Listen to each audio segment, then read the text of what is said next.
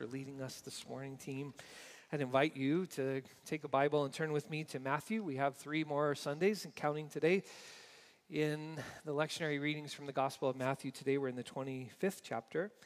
Um, and as was mentioned earlier in the announcements, in three Sundays from now, we begin the season of Advent and would love for you to join us as we uh, journey together uh, through the little devotional, Let Earth Receive Her King, and we think about those themes in Advent. Uh, but as we close out uh, these lectionary readings from the book of Matthew today, we find ourselves in the first 13 verses of Matthew 25. At that time, the King of Heaven will be like ten young bridesmaids who took their lamps and went out to meet the groom. Now, five of them were wise, and the other five were foolish. The foolish ones took their lamps, but didn't bring oil for them. But the wise ones took their lamps and also brought containers of oil.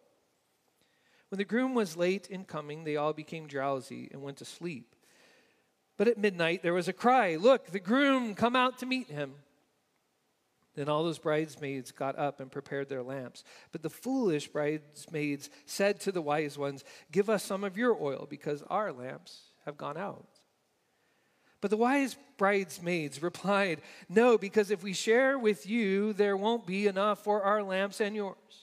We have a better idea. You go to those who sell oil and buy some for yourselves.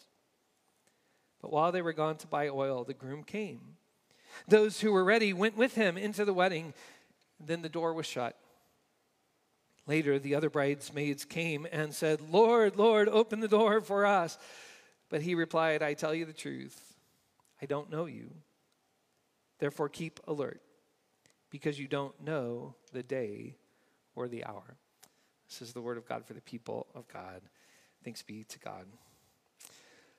Um, I don't know uh, if you have noticed uh, the increasing use of the word fatigue, especially connected to some other word or words. Um, but as I was thinking about how often I feel like I hear the word fatigue, I did a search on a couple of social media sites and came up with these connections or uh, hashtags. Election fatigue. Um, and all God's people said, Amen. political fatigue, news fatigue, vote count fatigue, electoral college fatigue, interactive map fatigue. Bless your heart, Steve Kornacki. Um, Zoom fatigue, uh, social media fatigue. Ironically, when people complain about being tired of social media, they usually do it on social media, but nevertheless, social media fatigue. Um, isolation fatigue. I know many of you feel that. Uh, homeschool fatigue, and all the parents said amen.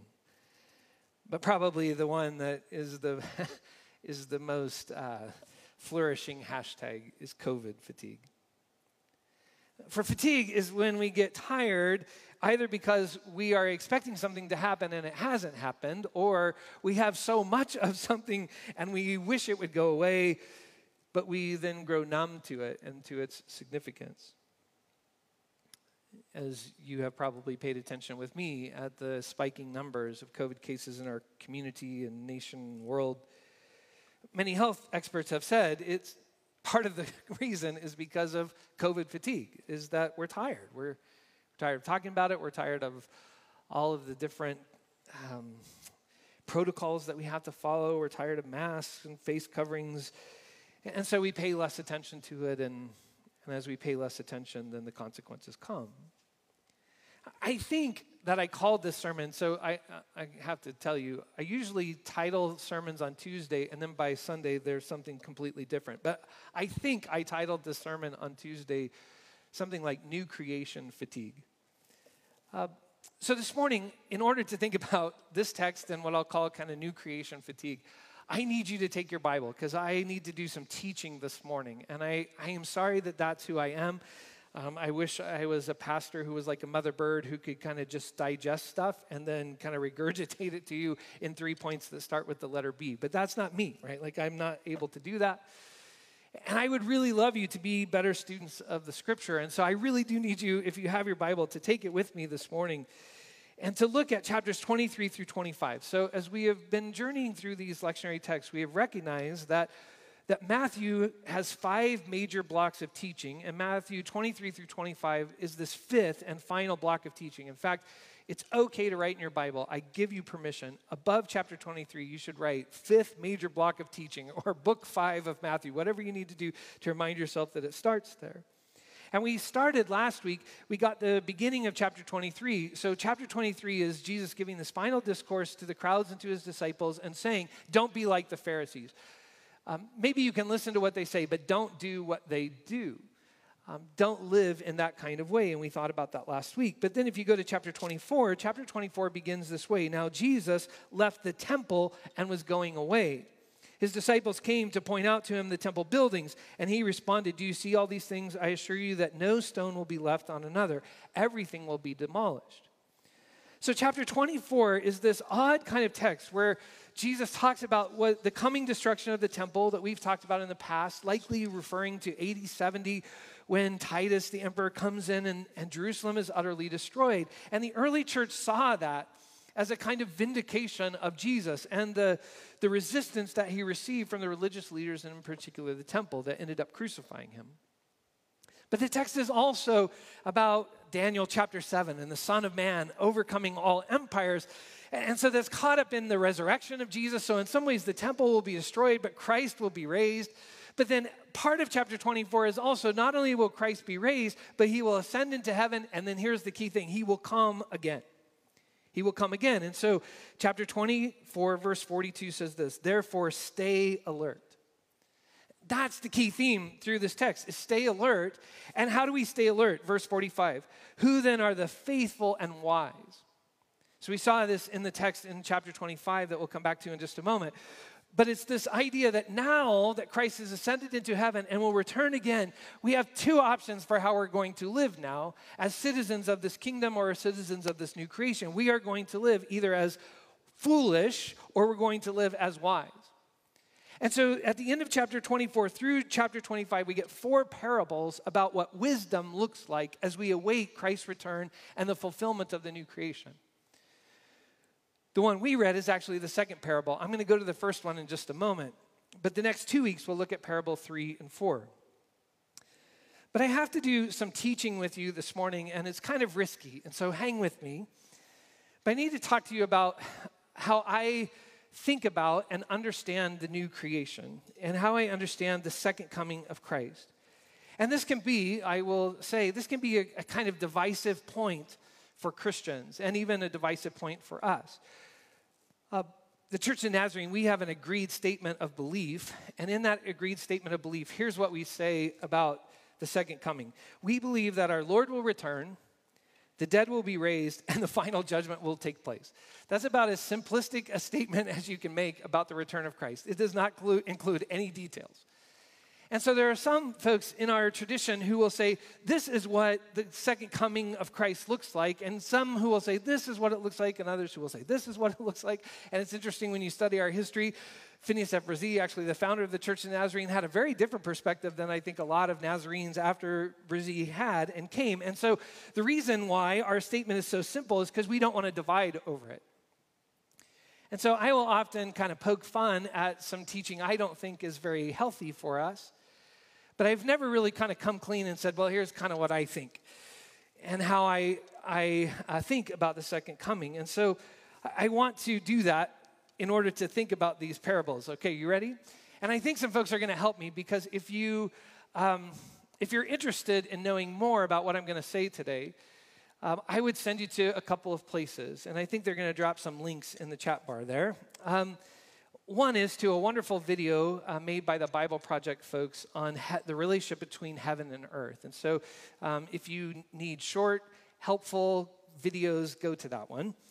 Um, they're also going to give you a video link to N.T. Wright, um, who I mention often, one of my favorite New Testament theologians, to a, uh, an interview with him about his book. And there's also a link then to his book.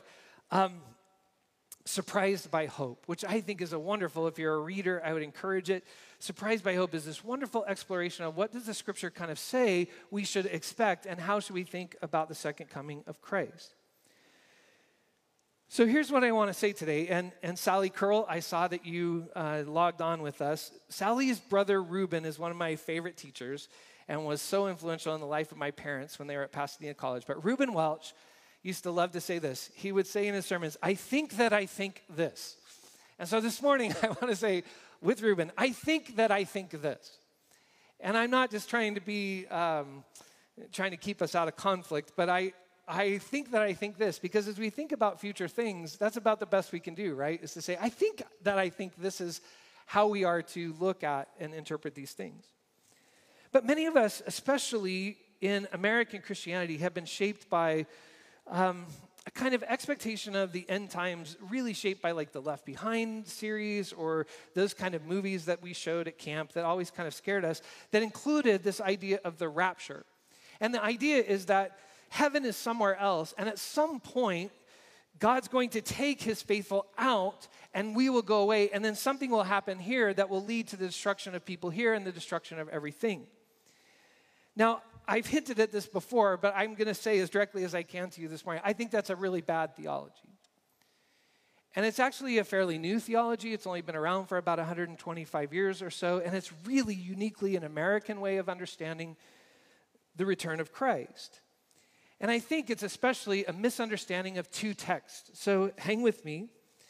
If you go Matthew 24, which should already be open for you, there's a story that begins at verse 36.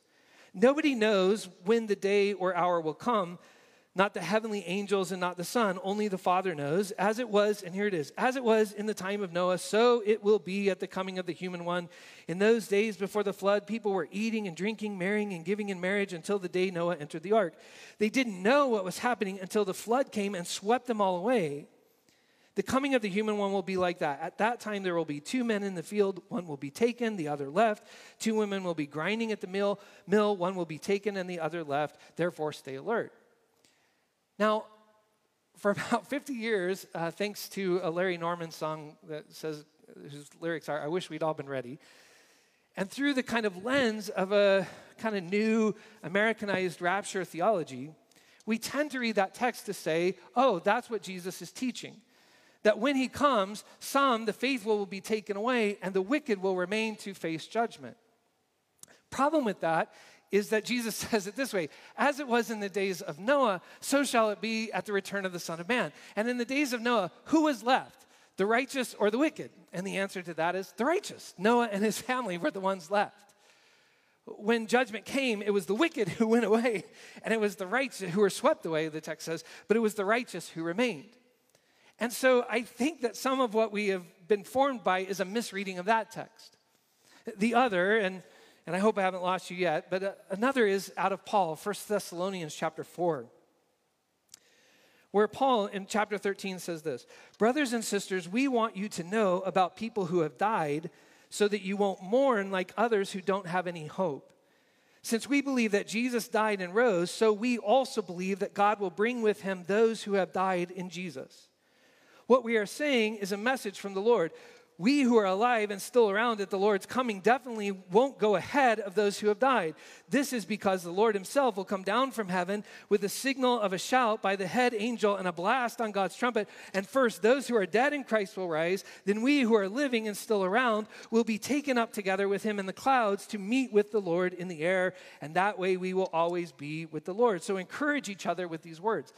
So, two things about this text that, again, gets interpreted as though we're going to all fly away. Oh, Lordy, all fly away, right? We will fly away.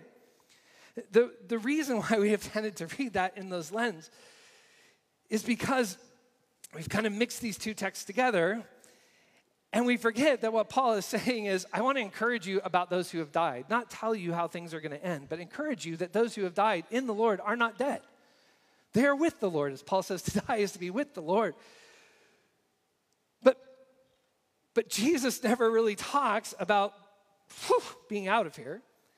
And this text is more likely this like the bridesmaids in the text that we read in Matthew, who are awaiting the return of the bridegroom. And when he comes, they rush out to meet him and then bring him back to the banquet.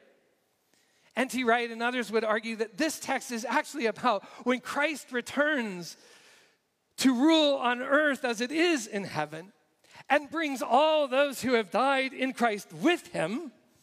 And when the trumpet sounds and the dead are raised and we meet him, we will rush to meet him, but not to go off somewhere, but to like an, a conquering king coming back to his city or a bridegroom coming for the banquet, we will rush out to meet him and then usher back, like Revelation 21, the new Jerusalem descending to earth. We will usher back into the new creation where all things are made new and death is no more and tears are no more. Are you with me? Does that make sense? And because we read Revelation strangely, etc., we end up with this kind of theology that says someday we're going to go out of here. So, quickly, I need you to listen faster. Let me tell you how I kind of think that I think about the new creation. That what we see in the Garden of Eden is the way things are supposed to be God dwelling with humankind in harmony. But that is broken, and heaven and earth then get divided heaven being the place where God's will is done and where all things are right before God.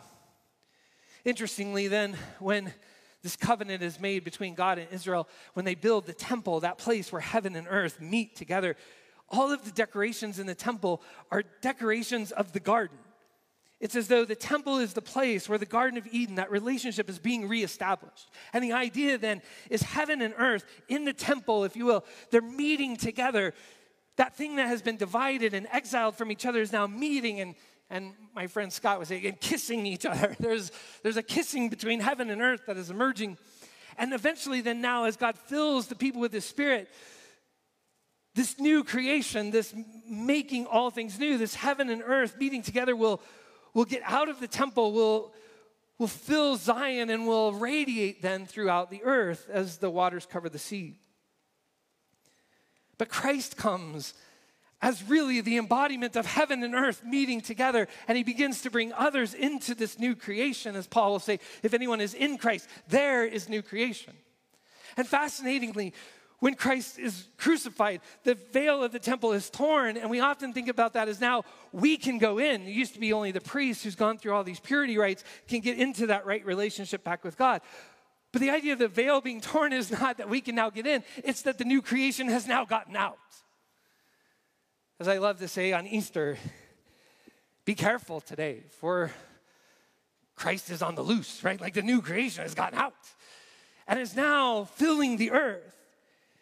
And we become participants in that new creation until Christ comes again and that new creation is restored in its fullness. And if we die, as Paul says, in the meantime, we know that we are with the Lord in that realm where God reigns, awaiting all things to be made new. And when the trumpet sounds, those who have died in Christ will join those of us who are still alive in Christ, awaiting the resurrection. Are you with me? I think that's so beautiful. all right. So now, I promise, now let's get to the sermon. Um, so the reason that is so important is because if we don't understand the return of Christ in that way, I think we will totally misunderstand what these four parables are trying to do. So, quickly, chapter 24, verse 45. Who then are the faithful and wise servants whom their master puts in charge of giving food at the right time to those who live in his house? Happy are those servants whom the master finds fulfilling their responsibilities when he comes. I assure you that he will put them in charge of all his possessions. But suppose those bad servants should say to themselves, My master won't come until later. And suppose they begin to beat their fellow servants and to eat and drink with the drunks. The master of those servants will come on a day when they do not expect him, at a time they couldn't predict. He will cut them in pieces and put them in a place with hypocrites. People there will be weeping and grinding their teeth. So, the first parable about being wise and being alert says listen, the new creation is about doing justice. But we knew that from the Old Testament. We've told you what is good. And what does the Lord require to you, of you? To do justice, to love mercy, to walk humbly. And so those who are now new creation are a people who live in the world as though the new creation has already come. So the old boundaries that allowed us to mistreat people who are not like us, or think of them as enemies, or think of them as people who should be excluded from our life, that is done. The new creation has come, and now he has put us in charge of participating in that new creation. But what happens if we say, hmm, it's being delayed?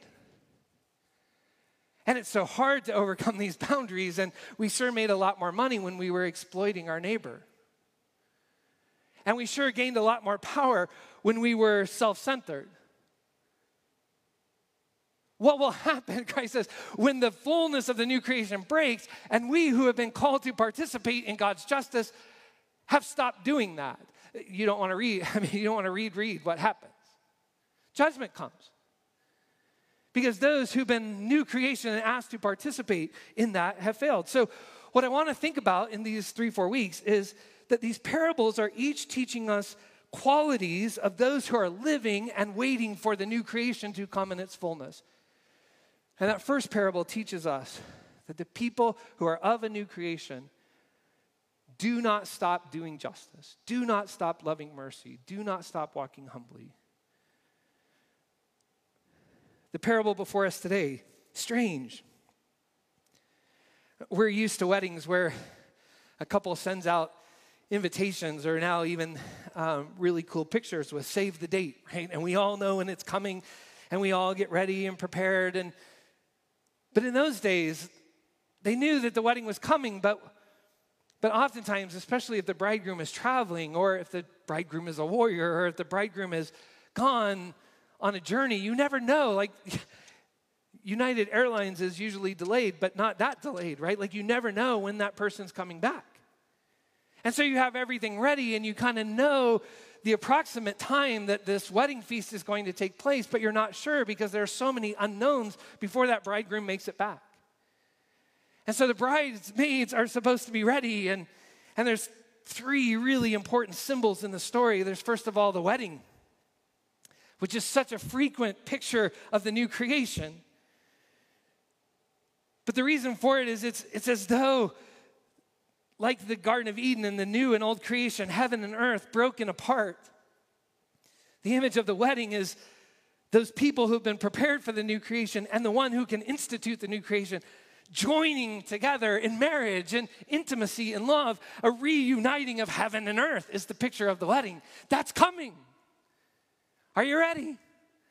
And these bridesmaids are called to be ready with two things a light. A light. Much like Jesus says earlier in the first sermon, you are the light of the world. A city on a hill cannot be hidden. And so, what are they to do?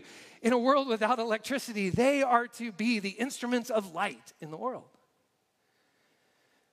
And the other symbol is oil, which is almost always a symbol of the Spirit of God. We'll come back to this in a moment, but there's this idea that they are awaiting this reuniting of heaven and earth for the new creation to come together. In the meantime, they are to be lights of that new creation, empowered by the Spirit to be that instrument of light.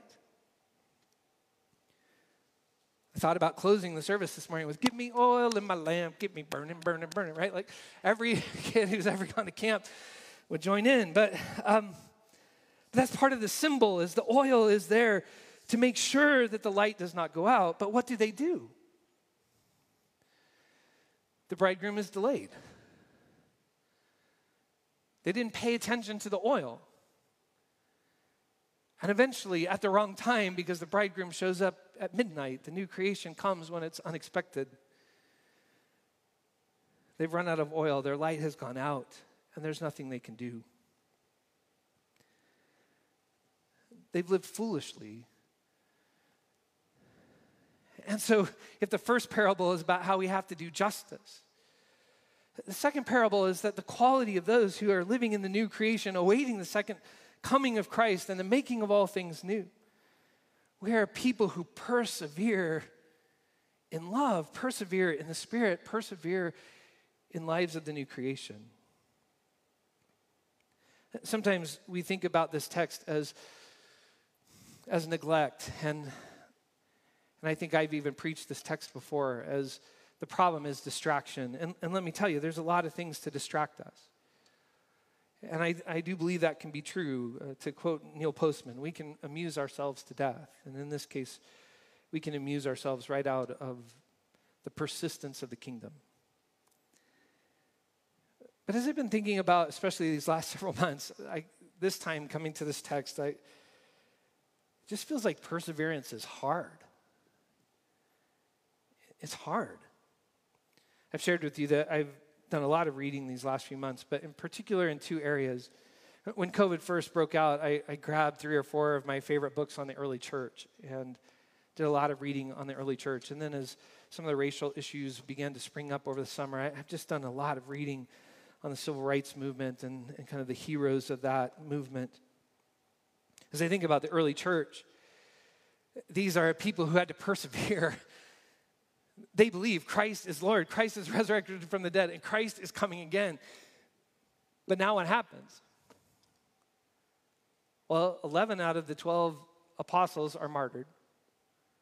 The one who isn't martyred ends up in exile on an island.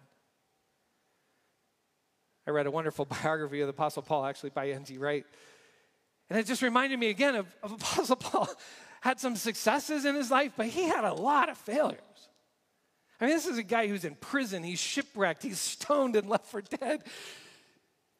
He has fights even with his friends, and they end up breaking up for a time and having to go a different direction. I mean, this is a guy who has to keep saying, Christ is Lord, Christ is Lord, despite any evidence, because right now Caesar is Lord and keeps pushing him around, or the religious leaders are in charge and keep pushing the church around.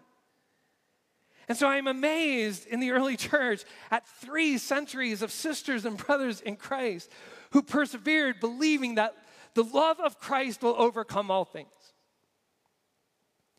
That they read the book of Revelation this way that the book of Revelation is a pair of glasses to interpret how the culture and the powers want to squeeze us into its mold. But in chapter 5 of Revelation, there is a scroll of history and the revelator weeps because no one is found worthy to open the scroll and to unroll history, except, don't weep, the lion of Judah is worthy. He can open the scroll and he can undo the seals. But then it's crazy. The revelator looks and realizes what he heard was lion is actually lamb, slaughtered and standing. The image being that the one who controls history is not like the aggressive lion, but is the self giving love of the lamb. And they too then should be reflections, people marked by the Lamb.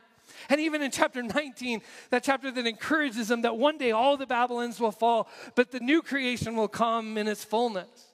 It's led triumphantly by the return of Christ. But how does he come? He comes with robes that are already stained with blood, but not their blood, his. And he bears a sword, but it's not in his hand, it's in his mouth.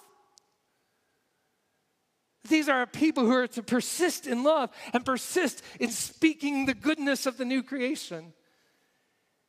And who are convinced that one day the new Jerusalem in chapter 21 will descend and all things will be renewed and death will be no more and tears will be no more and animosity will be no more. And there are people who live that way and there is barely any evidence around them that that is true. But they persevere even in the face of death. As I've been reading about civil rights folks, I have shared, i am especially drawn to the biography of John Lewis by Jon Meacham. What I was struck by, in addition to a number of things, was just how many times he should have given up. Not only beaten on the bridge in Selma, but, but those who, the death and disappearance of civil rights workers the bombing of the 16th Street Church in Birmingham, Alabama, that killed four little girls. And then this movement, this peaceful movement for justice that then had to deal with the death of Medgar Evers and the assassination of John F. Kennedy and the assassination of Malcolm X and the assassination of Martin Luther King Jr. and the assassination of Robert Kennedy, like in successive years. Like, at what point when you're a part of that movement do you say, forget it? Either this is never going to happen or it's never going to happen in the way of peace. When do you give up on love? When, if you're Him, when do you let the, the vision of a beloved community go? When are you done? When are you out of oil? And the light goes out. You see, as I think about this text and what it calls us to, I'm concerned about the amused. There are a lot of distractions in our world today that I think draw us away from, from being the lights of the new creation. But this morning, forgive me, I'll get emotional. Deb and I this week have talked to probably five or six either former students or I think of them as children, but people we've discipled into faith, whose lights are flickering, if not out, not because they've been amused, but because they are so disillusioned. Disillusioned by a, people who should have lamps full of oil lighting the kingdom, but have decided to be reflections of something else.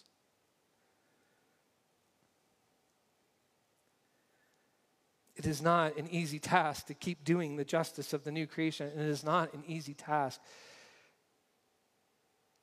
to persevere.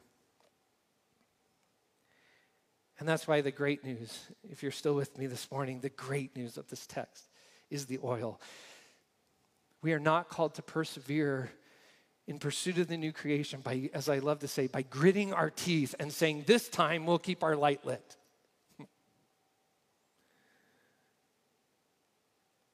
I couldn't help but think about a Tenebrae service years ago at Pasadena where we forgot to check the oil in the Christ light before we got going. And Jesus died too quickly. The light went out in the middle of it. And I had to crawl, I crawled with a lighter back behind the choir to relight Jesus. Only problem was, as soon as I lit him, he went right back up. the problem was not the wick, the problem was not the lighter, the problem was we were out of oil. And this text is not an invitation to grit our teeth and keep our light lit. It is an invitation to stay connected to the source of life, to dwell in the life of the Spirit, and to allow the oil of the Spirit to help us to keep doing justice, but to help us to persevere when everything in us just says, I just think the bridegroom must have been captured along the way. You're not coming. Let's go to bed. Let's start a new plan. Is the Spirit that helps us to persevere. That's why Paul can write this in Galatians 6. Do not get tired of doing good. Do not get tired of doing good. Do not get tired of doing good because in time we will have a harvest if we do not give up. God, help us today.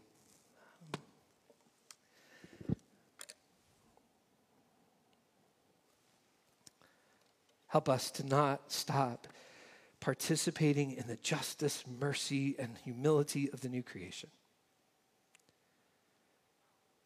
Don't allow us to think, oh, this is taking so long. It's just easier if we do things a different way. Help us persevere, help us persevere, help us persevere. Give us oil in our lamps, keep us burning. Give us oil in our lamps, we pray.